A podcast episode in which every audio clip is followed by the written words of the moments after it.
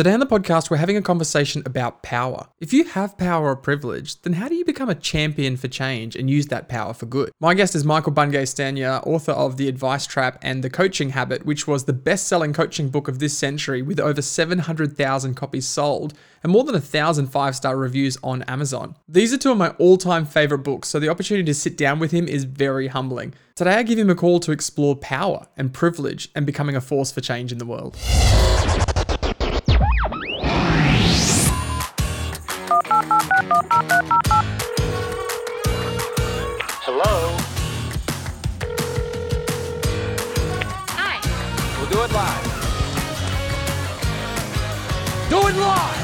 I'll write it and we'll do it live! 10, 9, 8, 7, 6, 5, 4, 3, 2, 1. Liftoff. Hi, everyone, and welcome to Phone Calls with Clever People. My name's Shane Hatton. I'm a speaker, author, and mentor from Melbourne, Australia, and I'm passionate about all things leadership and communication. I realized recently that I know some really clever people in my network, and I thought it would be a fun idea to be able to take some of their cleverness and share it with the rest of the world. Now, through the wonders of technology, I'm broadcasting my phone calls with clever people just for you. And really, the premise is quite simple. I just want to be able to ask great questions of talented people to help us all become more effective leaders. I'm on the phone with Michael Bungay Stanier. Michael is the founder of Box of Crayons, a learning and development company that helps organizations transform from advice driven to curiosity led. He left Australia nearly 30 years ago to be a Rhodes Scholar at Oxford University, where he says his only significant achievement was falling in love with a Canadian, which is why he now lives in Toronto, having spent time in London and Boston. In 2019, he was named the number one thought leader in coaching and was shortlisted for the coaching prize by Thinkers 50, which is kind of like the Oscars of management. It's such a privilege to have him on the podcast. Michael, welcome. It is good to be here. Thanks for having me, Shane. Uh, I appreciate you taking some time. It was, um, it kind of worked out to be perfect timing in terms of when I reached out to you. Um, it was just a kind of a little bit of a serendipitous event that we happened to be able to connect at this time. Um, Yeah, just you know appreciate it. I mean, I'm normally based in Toronto in Canada, but I'm back in Australia visiting my parents in Canberra where I grew up. So, eh, you know, for once, the time zones actually worked in our favor. Yeah, absolutely. Um, one of the things I love to do before we jump into the conversation, which I, I'm really looking forward to because I think it's going to be a really helpful conversation for people, um, is I start off with some fast facts, which is just really your first job. Um, where were you born? Sorry, where were you born? Your first job, and then what do you do with yourself now? So I was born in Melbourne, um, uh, Right. in in Carlton. So I support Carlton as a AFL team, even. Look, it's, it's going to be a divisive topic, and we've already divided our listeners, but that's okay. exactly. Come on, the mighty blues. In fact, I um, as a random comment, there is, and, and most Australians won't know this. There's actually a bit of a thriving AFL league in Ontario, in Canada. And I joined a team called the Toronto Central Blues, just because they actually wear the Carlton strip, but with a red maple leaf and an outline around it. So I'm like, this is so cool that I get to wear this outfit, even though I'm terrible at Aussie rules because I grew up playing soccer. So it's I'm not that great at it. But so born in Melbourne, but uh, moved to Canberra when I was one. My dad uh, worked for the public service here, so really I'm a Canberra boy. Um, uh, my first job was as a milk runner. So in the days when people got milk delivered to their doors, um, you know, I started when I was about 14 or 15. Um, actually, the guy who's my boss is still a, still a friend of mine, lives in Sydney now, Greg. Um, and it would be like a two, two and a half hour run around the neighborhood carrying a crate of milk. Um, and you know, Shane, I've, I've never been able to get beyond that job, so I'm still a milk runner. No, I'm not. Um, what do I do now? That's a good question. I um, I don't have a very good description for this, but I founded a company called Box of Crayons, which is a learning and development company. Helps organizations move from advice driven to curiosity led. And what that means is we spend a lot of time teaching people how to be more coach like in, in bigger companies like you know Microsoft and Salesforce and, and companies like that. Um, I'm kind of known for a couple of books I wrote. Um, the most famous is called The Coaching Habit.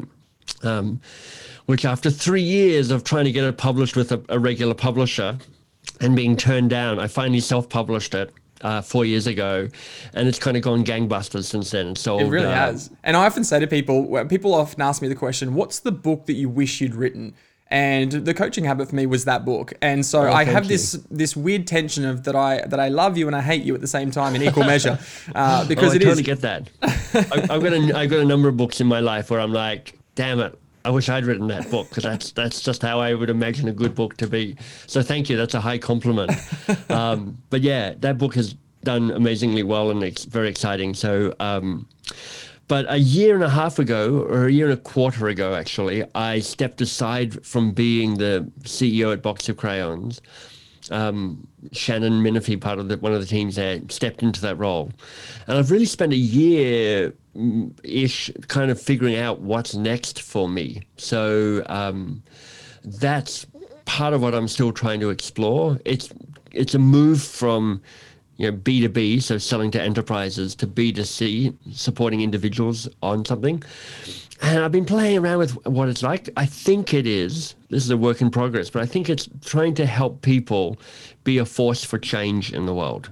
Like the world is a bit broken, and it requires people. It requires good people to engage and change the world that they're they're living in, to disrupt some of the world. I think, and um, you know, it's a topic that I've been playing with all my life because, you know, in many ways I tick, I, like I got a really good hand when they were dealing the privilege card pack. Like I'm like, I'm a straight, white, tall man who's, you know, overeducated, speaks English, blah, blah, blah. I've got a whole bunch of things that tick those boxes. And I, for, I don't entirely sure why, wiring or something. I've always, I've never really wanted to try and exploit that privilege, but rather try and disrupt that privilege in some ways. Um, and I'm like, maybe I can help other people play around with that kind of concept a bit. So yeah, I don't know what I do right now, but helping people be a force for change in the world is what's coalescing is the thing I want to hang my hat on. when we were talking about uh, the conversation that we could have today, um, my brain started firing because obviously I've read your books and I, I love this idea of curiosity and this potential that lies in asking really powerful questions. And you sit there and you go, there's so much that we could talk about. And then we sit down and we go, what, what what's really exciting? What's energizing you? What's the conversation that's most important right now? And we, and what the word that came out was this word power. And Yeah. that excited me. Yeah, yeah. You know, in in some ways, it's uh it feels like an evolution of the impact I'm trying to have in the world. Because if you think where I'm coming from, which is curiosity and coaching and being more coach-like, there's a lot of reasons you can make great cases for curiosity. But one of the things that I think is really powerful about coaching, particularly if you're a manager or a leader coaching somebody in your team, is it flips the power structure because what an act of coaching does is it says rather than me being the person providing the solution, providing the focus, making the decision, I'm going to hold the space for you to step forward and to take ownership, to learn, to grow, to take control, to feel that that kind of connection and that ownership.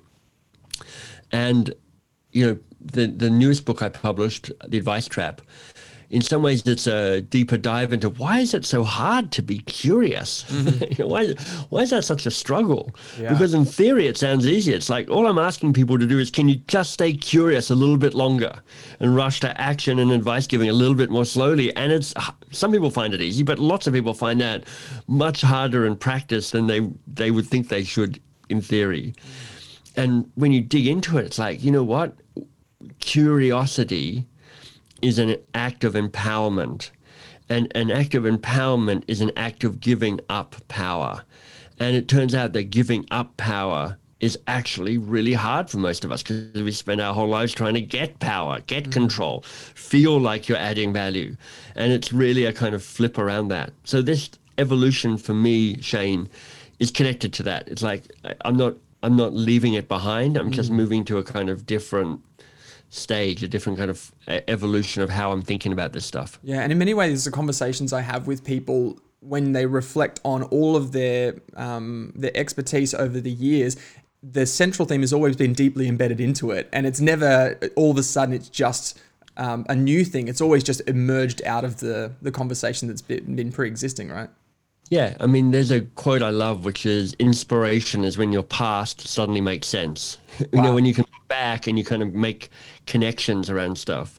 But I do think also that when you think about growth, it's really interesting to think about stages. And a stage is something that uh, incorporates what's come before, but moves to the next thing as well. So it's like a it's like a tree ring, you know, a mm. tree trunk where you can see the rings of growth, which is like the new ring isn't standalone. It, it it's based on what's come before, and it's also standalone. Mm. I love that. And you, you mentioned that this, I guess, pursuit, and, and maybe pursuit's not the right word for it, but this desire to want to gain power. We, we, we look to kind of get power. What do you think it is about people that is kind of pursuing that or looking to get that? What are we looking for? Well, I, I, I, suspect fundamentally it's just one your, your, little lizard brain, your you know that kind of unconscious brain, which is like this is how you survive. Mm. you know, in the coaching habit book, I talk about those kind of the the TERA model, the kind of the drivers of engagement. What um, and it comes back to first of all understanding that survival is everything. That's mm. what your brain is here to do. It's like keep going because if you can keep going, there's a better chance of you passing the DNA on to whatever's next. So it's like the brain asks five times a second, Am I safe here or is this dangerous? Safe or dangerous? Safe or dangerous? That's what it's doing. Unconscious level. It's scanning it right now. Even as you and I look at each other through the, the Zoom screen in front of us as we talk, our brain is like, Is this safe? Is this dangerous? You know, and there are four key drivers that the brain uses to evaluate what's going on. T tribe is like are we t- in with in this together? Is it you and me or is it you versus me? Mm. there's expectation do i know what's happening or or not? Am i clear about the future? Um, there's rank. Am i more or less important than you? Um, and then there's autonomy. Do i get to make the choices here or are you making all the choices for me and if you look behind all of those there's there's something about control and power behind all of that mm. So I think there's just a deep biological piece, which is like you get you survive by being in control. Yeah. You survive by understanding and, and grabbing as much power as you can because that's how it works. Even if you're part of a tribe, you're like, I'm in the dominant group. I'm safe. Mm. So in some ways, we're trying to go against you know tens of thousands of years of wiring to go okay for the next stage because for us to evolve to where we want to get to as human beings, both as individuals and communities and the planet. Mm. So now you're hearing my messianic side, which is like, I'm here to save the world. You're kind of going, okay, so knowing that I'm wired to want to take control if I can, how do I go? Actually, there's a bigger win here, which is for me to empower others around me. And that's that's the juiciness for me. Yeah, that's that, and that's the. Um, I mean, we're we're in this conversation. I, I think at the moment, um, globally, if we look at the global conversation that's taking place right now, there's a big conversation around power, but also the other the other side of power, which is that feeling of powerlessness, like almost feeling yeah. like there's been power that's been taken away from people. And so we're seeing, I would say, not necessarily, it's always had a spotlight on it, but I feel like there's been a floodlight put on this conversation around power and privilege and also feeling powerless in situations. would you kind of agree? Uh, yeah. And one of the questions, I mean, you and I, uh, I mean, we're equally good looking, we're equally white, we're equally male, um, equally ish, maybe. Um, so, one of the questions that you know you and I sit down and ask is like, well, what do we do mm. in this world? Like you've got Black Lives Matter, you've got in Australia the the Indigenous population who is, you know, massively penalized by the society that they live in. Mm. There's the patriarchy, there's capitalism. I mean, there's a bunch of power structures that mean that you and I win. yeah. And and we we just we just win. And so like what do we do about that? because honestly, there's a whole bunch of things we can do that are at a superficial level. Which are like, no, I'm like, I'm, you know, I'm, I support Black Lives Matter. I'm very pro it, and I'm like, I'm going to put a black square out on my thing, and I, you know, I care about police brutality, whether it's in the U.S. where it is ridiculously high levels or elsewhere where there's a, there's these kind of broken systems. And we can do a superficial level and engage in that.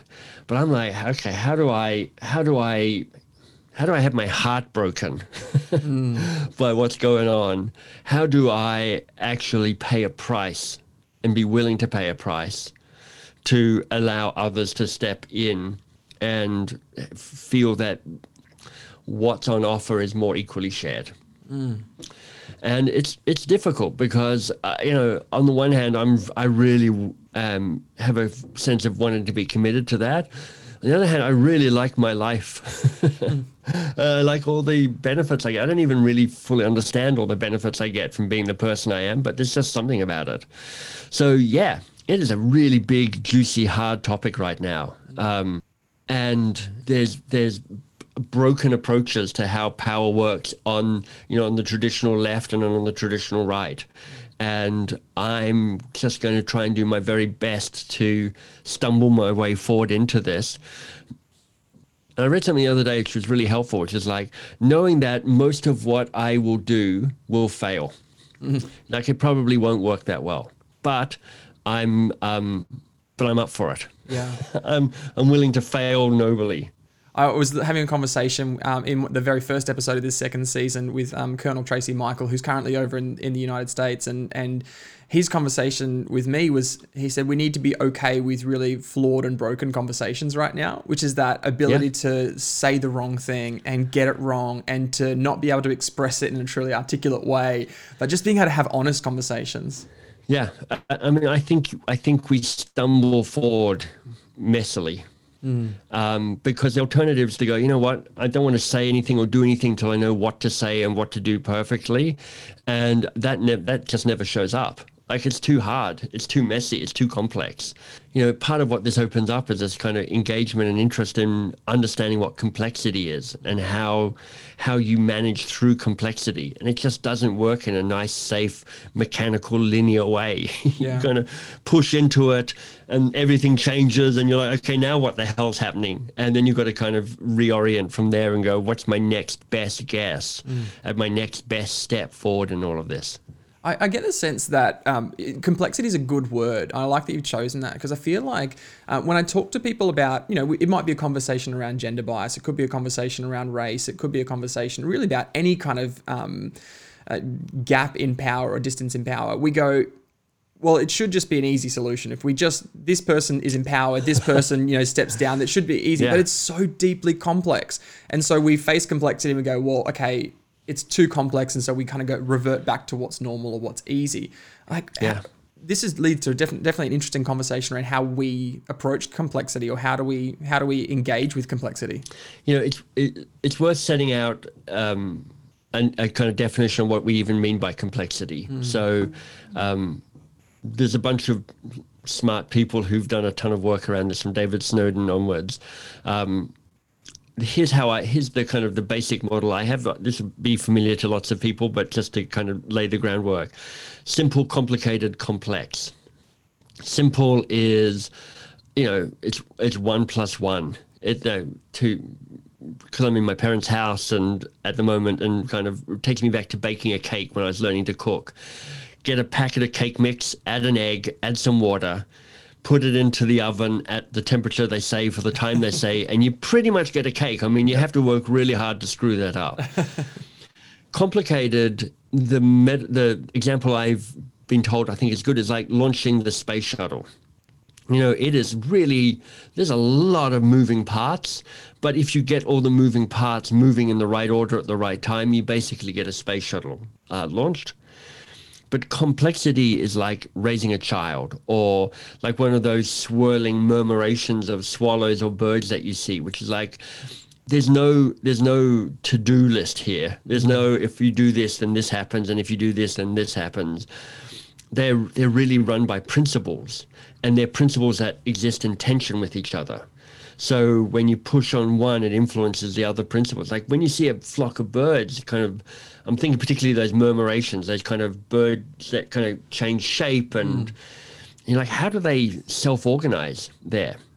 And you know the research the scientists have done is look they basically have three principles. Um, fly as close to the, another bird as possible, fly towards the center, don't run into another bird. And that's it. Those are the three principles by which those things self organize and have an emergent property, meaning that stuff keeps showing up and growing from the way individual actors are working. And I just do think that it's like uh, it's clear that all of these power structures that we're talking from gender to race to capitalism, if we come up with a if there was a simple answer, we would have found it by now. it's just not a simple answer. And in fact, when you get to simple answers, you just find ways of perpetuating the issue. So take cancel culture at the moment, mm. which is like, you know what, I'm shutting this down. That to me feels like a simple response to people who quite rightly have felt disempowered and that they haven't had a voice and that they are fighting to reclaim their voice. That's exactly the right thing to be doing. But is it the right thing to then do going, we can now shut out other people because, you know, as I say, I'm speaking truth to power. But I'm like, I saw a quote from Margaret Atwood which said, it was perfect. She was like, you know, if you're speaking truth to power, you better be really certain that you've got the actual truth. Mm. And for me, that's the issue, which is like none of us really hold the whole truth. All of us hold a kind of partial truth as to how we see the world. And as soon as we think we've got the answer, we set ourselves up for a bit of a broken response. Mm. I, I love that even that distinction between what is truth and what is my truth and what is our truth and Yeah. what is your truth and are they the same truth? and now and now everybody needs to take a philosophy 101 through to 301 course at university for the next five years.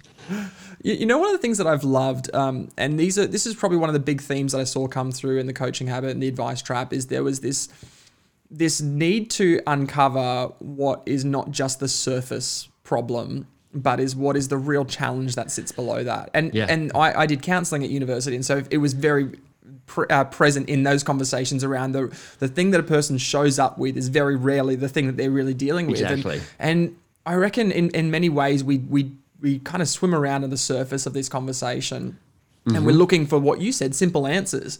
And I know the big theme through your books is like, what are the questions we need to be asking right now that are actually going to help Yeah. us to explore this? I mean, what are some of the big questions that come to your mind about the things that we should be asking about power and about privilege right now?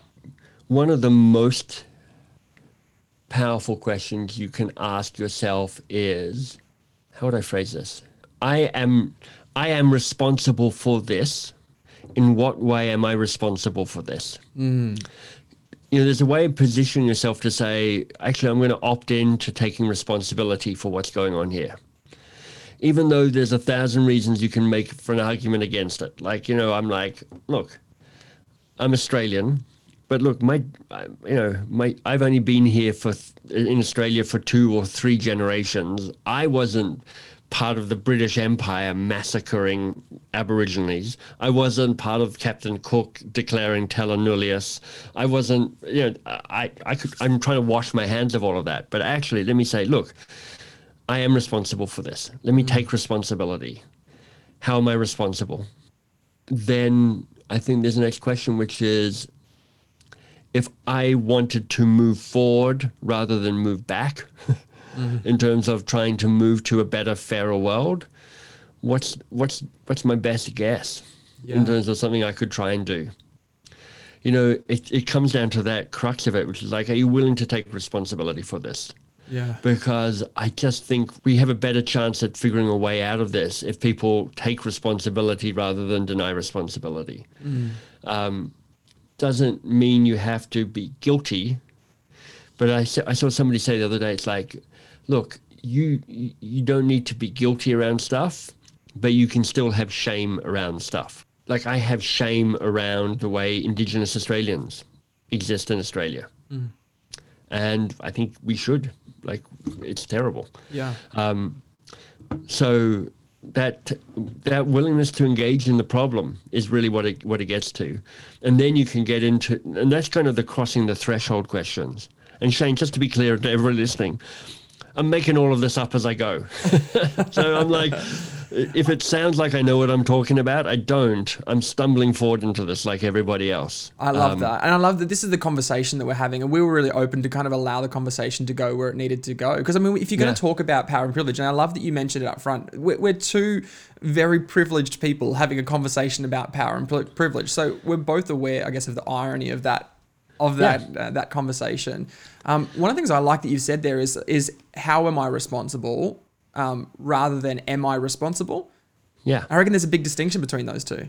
Well, I do is. I mean, I want to start off by going, I am responsible. That's my opening statement. I am responsible. And now let me explore that to go, in what ways am I responsible? Eh, Because it just takes off the table the conversation about am I or am I not responsible. I'm like, I'm not interested in that. I want to take responsibility for this. I want to take responsibility for the brokenness of the world. Like I'm prepared to shoulder that, and that is a that is a heavy burden but it's only in that moment can I really feel like, uh, okay, if this world is broken and I'm responsible for that, well, bugger me, what has to happen now? How do I, like, you know, I'm now 52. And there's this great exercise from a guy called Kevin Kelly. Kevin, his website is kk.org, and he's the founder of Wired magazine. He's just one of the most interesting men around. He's written a series of amazing books Um, he years ago i came across a, a post he did around how you calculate your own death date based on kind of you know insurance actuary tables and the like so i have a i have a death date involved it's actually actually i think it's september the 22nd uh, 2048 so um, I've got 28 years left, almost to the day, because we're recording this in September. So I'm like, okay. And um, Kelly says you've basically got one big project every five years. So I go, that means I've probably got four or five big projects left in me. I have to choose carefully. I can't. I can't. I don't want to. I you know. I can't kind of waste this opportunity. one of the things I was listening to your your podcast. You got a great podcast called "We'll Get Through This," and you were having a conversation with this your CEO at Box of Crayons. Yeah. And um, one of the things she was mentioning is is this ability for us to be able to get out of the space that we're in and almost elevate ourselves above it to be able to see the space that we're in. And it kind of reminds me, it's like, you know, being able to see the matrix for the first time or being able to, you know, know what Yeah. water is if you're a fish. Like Yeah. in many ways we're immersed in this place of power and privilege and we, we don't necessarily see it. I mean, Yeah. like, how do we get out of that space and hover above it to be able to acknowledge some of the space that we can say that I am responsible? Yeah, I don't know if you ever get to see it fully. Mm. Like, I don't know if I ever fully really understand what I get from being white or what I get from being male. You know, there's just so many little things that when you become aware of them, you're like, God, if that's true, what what else happens that I'm not even really aware of that I hmm. just win from being being who I am? I mean, I saw something the other day going, somebody posting, going, you know, men say there's no such thing as male privilege, but then they go for a walk at midnight. And I'm like, yeah, I do that. I go for a walk at night and I don't think twice about it. Um, if I was a woman, I might think twice about that. I probably do think twice about that. So I don't know if you ever if you ever get to that stage where you hover above yourself and go, oh, I'm fully seeing the system at play. Yeah. That's the whole thing about systems. You just never get to see that. Yeah. You're like, you've just got this it's like understanding that the universe is 99% dark matter and nobody knows what that is. like it's like we literally do not understand what makes up 99% of our own universe. Like we just have no idea. We've figured out 1%. And then you're going, and okay, and I'm a tiny percent of that 1% that we understand. I mean, you know, those those statistics you see, which is the brain is wired in a way that it only re- you only kind of are conscious of less than 1% of everything that your brain is taking in mm-hmm. because your brain just couldn't you just couldn't handle the sensory overload if you're getting it all. So even as i look at my screen here i'm kind of unaware of what's happening behind me or off to my left really. I'm just unaware of it. Mm. So i'm like okay so based on this so far, just humanity itself uh, knows understands less than one percent of the universe. We just don't know what makes up the other ninety nine percent. As individuals, we understand less than one percent of what our our body's taking in, and we're just you know, one of seven billion people. It's like we know nothing. we know nothing. so let's stop trying to uh, strive after omniscience and go. All right, keep keep stumbling your way forward and do the best you can. I love that. That's a really nice, nice um, perspective to it. Because again, like I think we get these mirrors held up to ourselves from time to time from people who who don't experience the life that we experience, and you realize your privilege becomes Yeah. really accentuated. And you go, I, I didn't even realize that that was a privilege that I've been living with my entire Exactly. life. Exactly. And so, even just surrounding yourself with the right kind of people and the right kind of voices. Um, a lot of the conversation we had really early on um, in some of the racial conversations, where people would often just say, especially around um, Indigenous Australia, um, people would often use the response, "Well, I just didn't know," and that was the, the biggest theme that I kept co- that kept coming through in conversations. And Yeah. and that was my response for a lot of time. And there's still many things I don't know. And I think part of what this global conversation around um, privilege and power has done is um, forced us to kind of say to ourselves, well, actually, it's it's now it's time to know, and it's not Yeah. enough to say I just didn't know anymore. Right. Yeah, I totally agree with that. You know, for people who are interested in some of these conversations, there's a an amazing book that's come out relatively recently uh, by an Australian Indigenous man called Tyson Yankapora Porter, Yunkaporta, called Sand Talk, and it is fantastic. It is a book about complexity, about privilege, about indigenous wisdom. It's kind of not tourist indigenous wisdom, but it's kind of a deeper understanding about how we see the world, how we show up in the world. And it's funny as heck. I mean, he is so smart and he he holds a tone that is both smart and humble um, and funny and ironic and serious at the same time. I mean, honestly, I think it's a masterpiece. Um, so if you if people are kind of getting hooked into this conversation, I I can only but recommend Tyson's book. It's terrific. Oh, that's great. Um, Yeah. I mean, we're talking about this place of, of power, and you, you mentioned at the start that power is obviously something this kind of instinctive we kind of claw for or, uh, or pursue because of this Yeah. kind of instinctive way of survival. Um, does it mean that when we're looking for, we're seeking to gain power, that that that pursuit is is wrong, or is it? Um, should we be not be pursuing power, or what? What does this journey look like? What is the role that power plays for, for say leaders? I don't know. I don't know. Um, there's, there, there are too many un, non-defined terms in that statement to know how to react to it. Because it's like, who are we talking about, and what do we even mean by power? Because it's a, it's an amorphous topic. But um, again, me stumbling into this, so not really knowing what I'm talking about. But f- for me, at an individual level, power is being able to ask for what you want, um, knowing that the answer may be no, but that's part of what it is. It's also a a, a sense of shared access to resource. So it's like uh, you know, do is there a is there a relatively equitable access to the resources, both tangible and intangible? Um, and maybe that that also takes you to a kind of sense of what power looks like at a kind of uh, organizational level. And I use organization not just as a company, but even kind of a kind of a larger group of people. And what that what that means for some people is how do you step forward into the space and claim what you may not yet have claimed. And for some people, I think it's a how do you step out of the space so that there there is an opportunity for other people to step into that. You know, what I notice that I try and do a lot of is I try to take up less space than I could otherwise claim. You know, when I give a keynote speech, I will have the audience doing a bunch of stuff for a lot of my, my talk because I'm like, you know what, it serves the audience better for them to be interacting and practicing and engaging with the other people in the room um, rather than me monologuing for an hour or 75 minutes on the stage.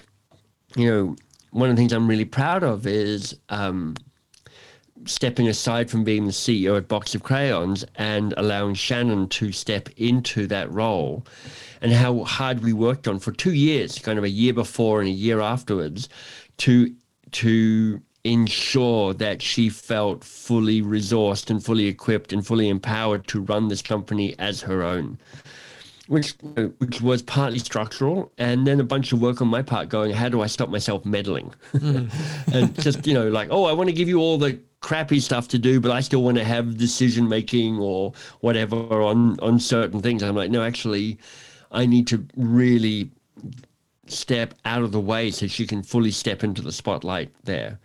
Um, you know, I think coaching this this technique and technology I've been championing for for X number of years is about going, I'm stepping out of the position of being the person who provides the answer and I'm creating space for the other person to figure out what the real problem is and what the possible solutions might be. So it kind of depends on where you stand in the equation, but there's probably opportunities for all of us to step forward and claim more. Mm. And there's probably opportunities for many of us to step back and allow space for others to step into it. Oh, I love that. That that picture that you can get of someone who is removing themselves out of a space that they have more than what they need to allow another person to get ultimately what they deserve and yeah. in, to hold that space in equal measure. Uh, one of the things I think that paints a beautiful picture of is that it's not about that you shouldn't have power or that you shouldn't have um, influence or you shouldn't have you know this space. It's about going yeah. if i do how do i also at the same time allow others to have the space that they need? You know one of the one of the people who's been very influential influential in my thinking is a guy called peter block. And um, i remember seeing him 30 years ago talking about or maybe 25 years ago whatever decades past. Um, just pointing out that you know, in organizational life, corporate life, we have uh, an org design, an org structure, which you know people will know what that looks like, and that in no way represents how real power and real influence works its way through an organization, and it's naive to think that we don't have to think about power because that's how stuff gets done, and part of and so part of it's the invitation to say, hey, can we step up here? Um, don't don't pretend it doesn't happen. Don't pretend it isn't there. Um, and I think it's really easy if you have power to kind of go, look, there's no real power here. It's like a, a classic power move. It's like, no, no, it's fine. I don't really feel the tugs and pulls and strains of power. So there's probably no power here. It's like, no, that probably means you just have a whole bunch of power. So I, I, for me, part of what I've got really curious about is like, how do you surface a hidden map, a palimpsest that kind of is hidden, and let's make it a little more obvious so that people can navigate. Uh, one of my favorite stories was actually from, um, I think it might have been President Obama's inauguration, and he went to the little church across the road, and, and there was a pastor in America. His name's Andy Stanley, and he talked about he's been given five minutes to deliver a message to the newly elected president, and he's uh, the essence of his message is basically what do you do when you're the most powerful person in the room? And he said every he realized in that moment every room that the president walked into, he would automatically become the most powerful person in the room. Right. And he said you used and leveraged that power for the benefit of others. And, right. and I, I just love the picture that that holds of power when used in service to others is this right. really beautiful, um, really beautiful thing. Yeah, and one of the, uh, I mean, I've been going through this position to try and find the language to talk about what I want to do. And certainly part of the phrase is how to be a force for change. Mm. But tied into that somewhere is how to use your power for good. Um, so there's a there's a number of things I like about that, which is one is an acknowledgement of power. Secondly, it's to actively engage in power, and thirdly, is use your power for good. Mm. But uh, like I say, just as a reminder, there's a, there's a little there's a little there's a little health warning scrolling yeah. across the bottom of your audio screen, which is like Michael literally does not know what he's talking about. This is all kind of like trying to stumble into the, the darkness myself. But I feel like what where we're taking the conversation is where most people are having this internal conversation. What you're doing is externalizing it, allowing us to process with you the conversation around power, around power, which is Right. we all have power to some extent, whether we feel Yeah. powerless or whether we feel powerful. We have power, and, and some of us we can be completely unaware of that due to privilege and the situations that we find ourselves in. But to some extent, we all have it. It's about what do we do with it. Yeah, exactly right. I mean, if we were to kind of bring the conversation to a, um, I guess a close in the sense that A juddering halt. yeah, a, jud- a juddering hold. we or- plunge off a cliff into, you know, well, sorry. it, feel, it feels it feels like that because I feel like I want the conversation to keep going. But if we were to kind of take it feels to like an, we should be in a bar drinking bourbon and talking about this for about three hours. I- Maybe that's your ne- that's your next podcast series. It's like drinking sessions with smart people. I, I'm I'm all for that. I mean, most of the conversations I've had lately, I've been, I felt like I got to the end of it and going, okay, could we just keep going into this conversation? Um, I mean, for people who are listening to this and going, I feel like I want to be able to do more to step out of the space that I'm occupying and allow others more space. I want to be a force for good. I want to use my power for good. I mean, where does a person start? I mean, what's the, the first step? Because change is, is hard, and you talk about that in the advice trap. Like, where's the first step in this that gets us moving? Well, I'm not sure, um, and it might. It, I, perhaps you, you've you've already articulated the first step, which is to feel a restlessness about how things currently stand, and go. What if I took responsibility for something and decided to change? And then there's a probably any number of pathways that open up. One of the questions that I started asking myself at the start of this calendar year that's been really helpful has been who are my new teachers? Who are mm. my new teachers? Because I realized that when I was CEO of Box of Crayons, part of my job was to have subject matter expertise in a number of different spots around coaching, around running a business and scaling a business, around design of training and learning. And, you know, I kind of went quite deep in those topics and found my teachers and mastered stuff. But now I'm like that.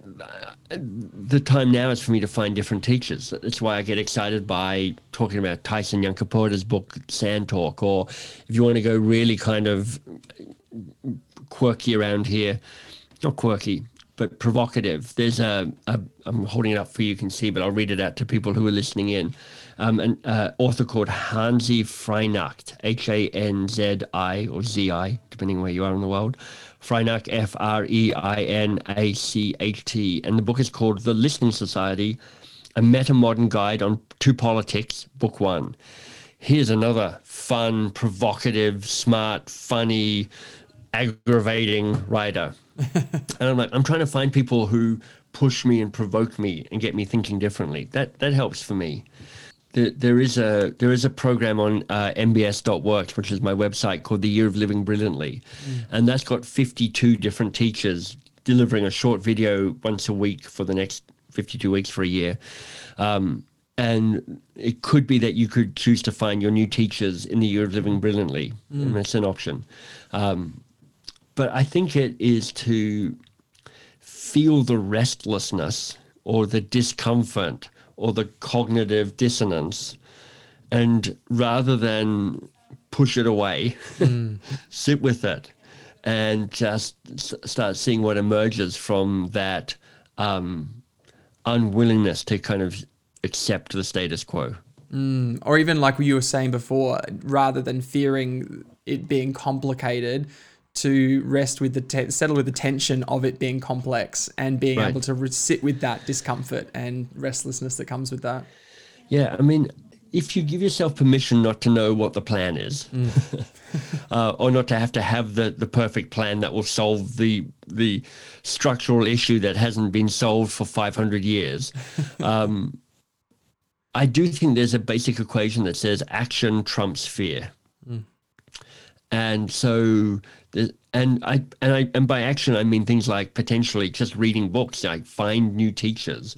But I think do doing something is one way of of moving through the fear that you might be feeling around this. The fear, I, I feel that fear, so maybe you feel it as well. I um I want to say a huge thank you to you um because I feel like I, where this work is heading is work that is helpful um on on many levels to people um and it it compounds on the work that you've already done through obviously the work and the coaching habit and the advice Thank trap and and I think this this journey that you're on in terms of bringing the the conversation around power to the world is is a really helpful one and I've just uh, really valued our time together. Shane, it's been a real pleasure. You're you're a very gracious, smart interviewer. So thanks for making me look better than I actually am. Thank you. That's it for another week of phone calls with clever people. Thank you so much for taking the time to invest in you by checking out the podcast. Make sure you subscribe so you don't miss out on any of the episodes as they're released. And of course, I'd love to hear how this has added value for you in the reviews. Have a fantastic week.